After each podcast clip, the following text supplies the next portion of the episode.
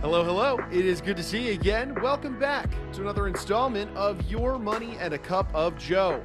I am your host, moderator Ryan Ruff. As we've got Joe Calao, our star of the show from the Calao Wealth Management Group. He's joining us. We're going to get into another wealth management discussion. Hey, that's what we tackle here on the show. And we got a good one for you guys. Really, it's we're we're just making an exclamation. It is time to review that trust. So think about it. With so many changes going on in the world, maybe even in your own family, you know, a trust that you may have set up back to achieve maybe financial goals and aspirations that you had in the past, well, it could be out of date. It could be a few years old given all these changes that are happening in our lives and our world. So today, Joe and I are going to be examining just how to size up the current status of your trust to you know, to see whether or not it's still on track and whether or not you do need to make any pivots or adjustments along the way, given this ever changing world that we're living in. So, with that being said, let's go ahead and get Joe on here and get right into the topic at hand. Joe, good to see you this morning. How you doing?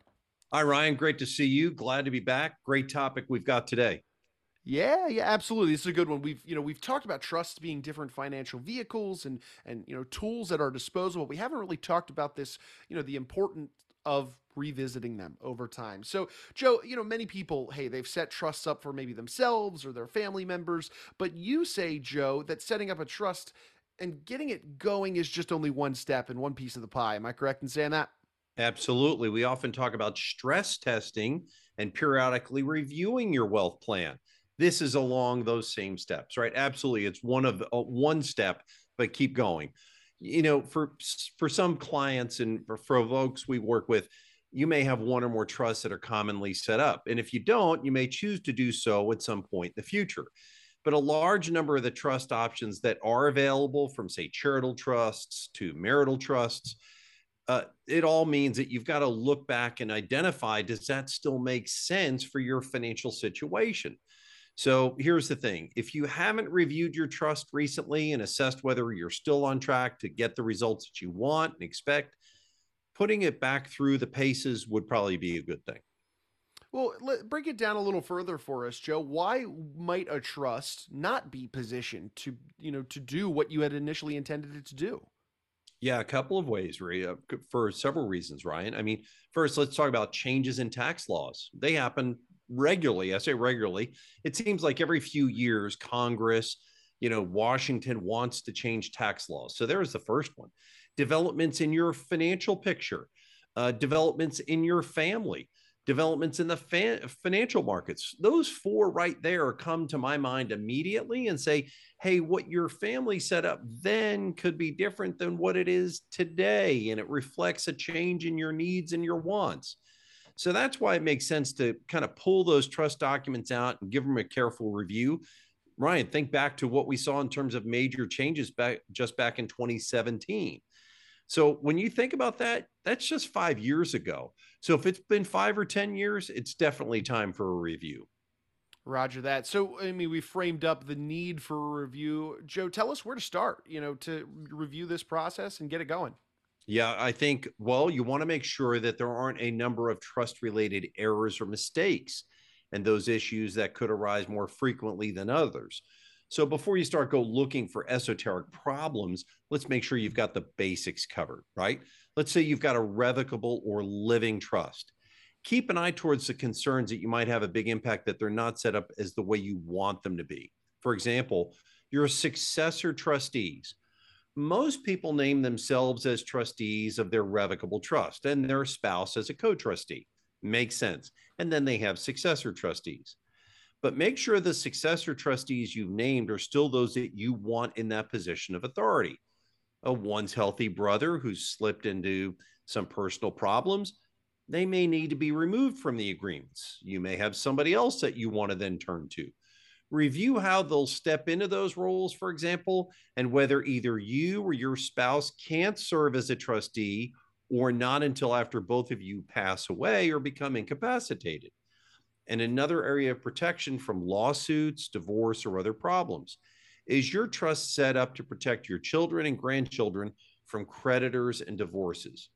If your loved ones are newly engaged since you set up the trust, for example, that answer may be no and needs to be reviewed or altered.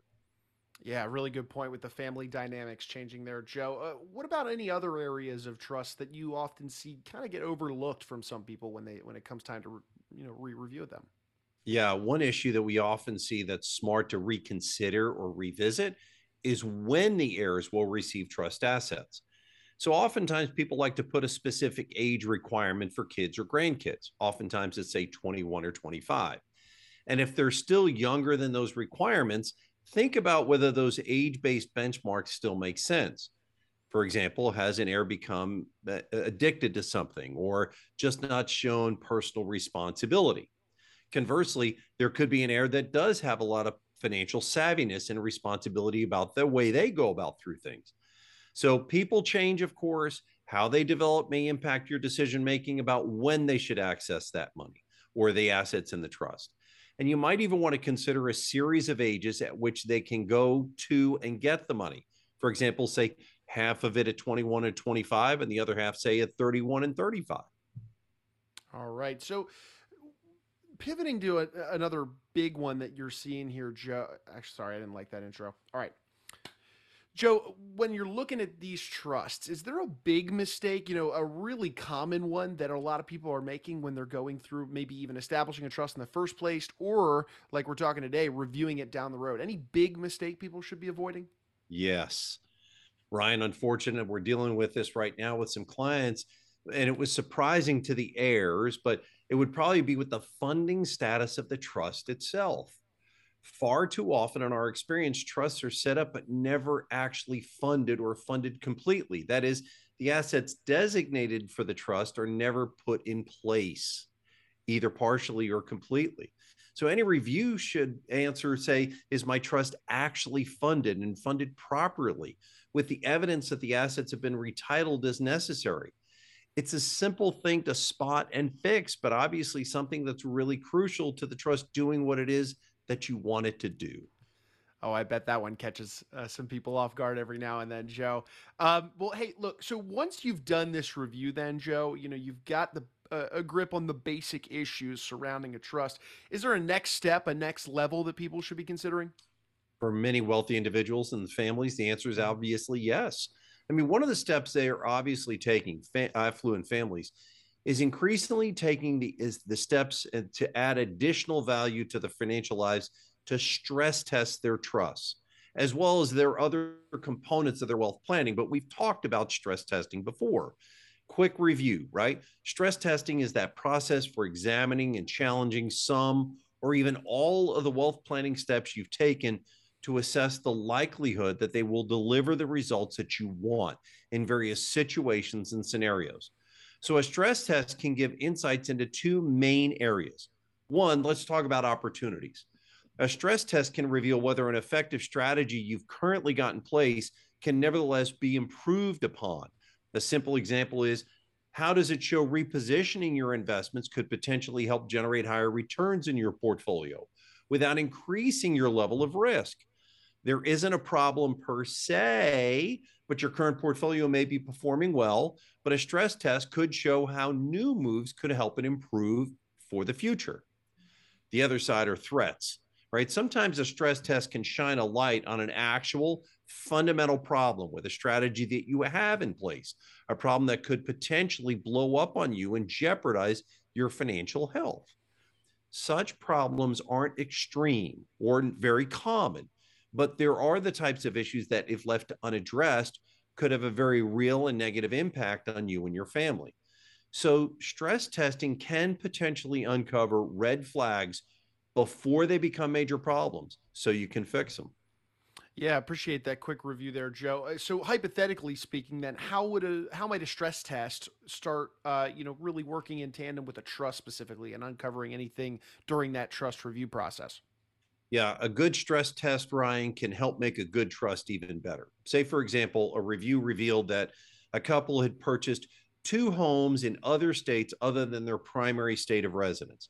And during the three years since they created their trust, by tying the two new residents into the trust, the couple will be able to avoid two rounds of ancillary probate and the many costs associated with them.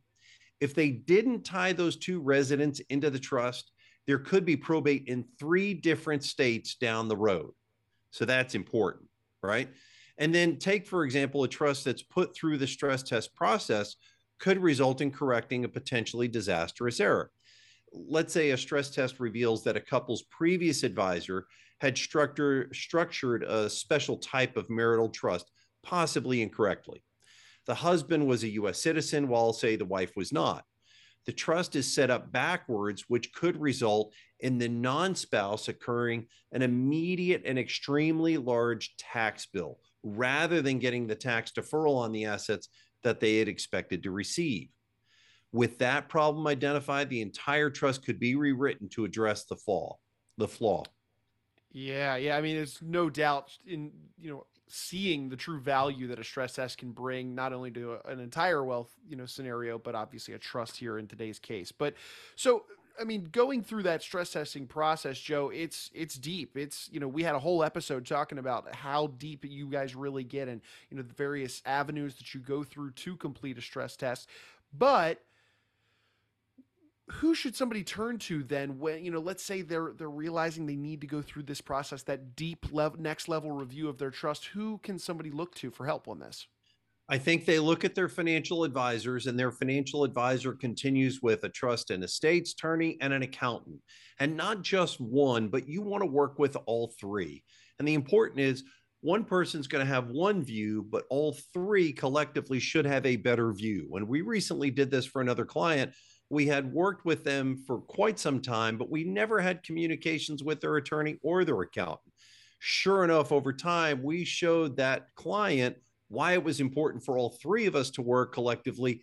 And we have, and it's been better ever since because we caught some mistakes of that attorney, their previous attorney. And without the three of us all working together, it might have still gone unnoticed. So stress testing, stress testing with all of your expert advisors becomes very important. You want to have that deep understanding of both the trust itself and your unique situations that being your goals, your concerns, your preferences, and making sure the technical expertise about the various trust is obviously important, but so too is that in-depth picture of you, your family, your business, your scenario, anything that's important to you and what you want from not not not only now but also in the future. That way that trust is both technically sound but it can be aligned with your specific needs and goals. Oh, that's great, Joe. And Joe, you mentioned doing this very recently for a client, having those conversations. So let's say somebody out there in our audience today, maybe they're interested in reaching out to you and your team to, to talk about this process, given you know your unique experience with it. What would be the best way they could get in touch with you and your team to just open up a dialogue? Yeah, reach out to us either by email or by phone. We're happy to help and we want to discuss. And we're not looking to replace their financial experts, but work in tandem, work in coordination with their financial experts and maybe do some stress testing and make sure what they've done in the past is still in effect and, and right for going forward from today forward, or maybe some new things have to be put in place. But we're happy to have that conversation. All right, fantastic, Joe. Well, hey, look, I appreciate you carving some time out of your day. You know, you're a busy guy, you got clients to serve. We appreciate you being here, you know, unpacking this idea of reviewing your trust, why it's important, how to do it. A lot of good stuff in today's conversation. So we appreciate you, Joe, and uh, excited to be back on the next one with you. Ryan, thanks for your time. Enjoyed the chat. Talk to you soon. Alrighty, will do, Joe. And hey, look, as always, we're going to take a final moment and thank you guys, and that's our audience, for jumping aboard and being with us on the show here today. If you enjoyed today's conversation, maybe you took something away from it, do us a favor go ahead and subscribe to the show on whichever platform you check this out on. And then, of course, you can share this information with any friends, family, business owners, anybody really that you think would benefit from the types of conversations that Joe and I are having on this show. You know, we're taking the, the conversations and strategies, solutions, all the good stuff that Joe's working with his clients on over at Calao Wealth Management Group, and we're bringing them right here onto the show. So that means we've got some great conversations in past episodes as well as future episodes, and we'd love to have you be a part of those. So for Joe, I'm Ryan. We're going to go ahead and say so long, but we appreciate you guys being with us on today's installment of Your Money and a Cup of Joe.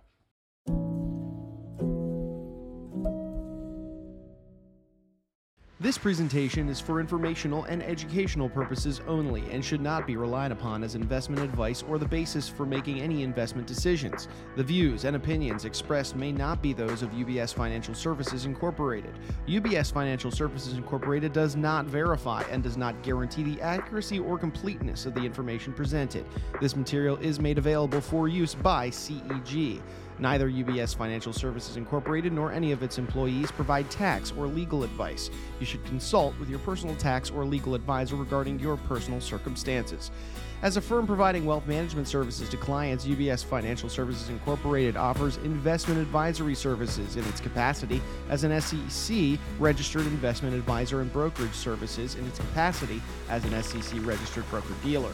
Investment advisory services and brokerage services are separate and distinct, differ in material ways, and are governed by different laws and separate arrangements. It is important that clients understand the ways in which we conduct business, that they carefully read the agreements and disclosures that we provide to them about the products or services we offer. For more information, please review the PDF document at ubs.com/relationship summary.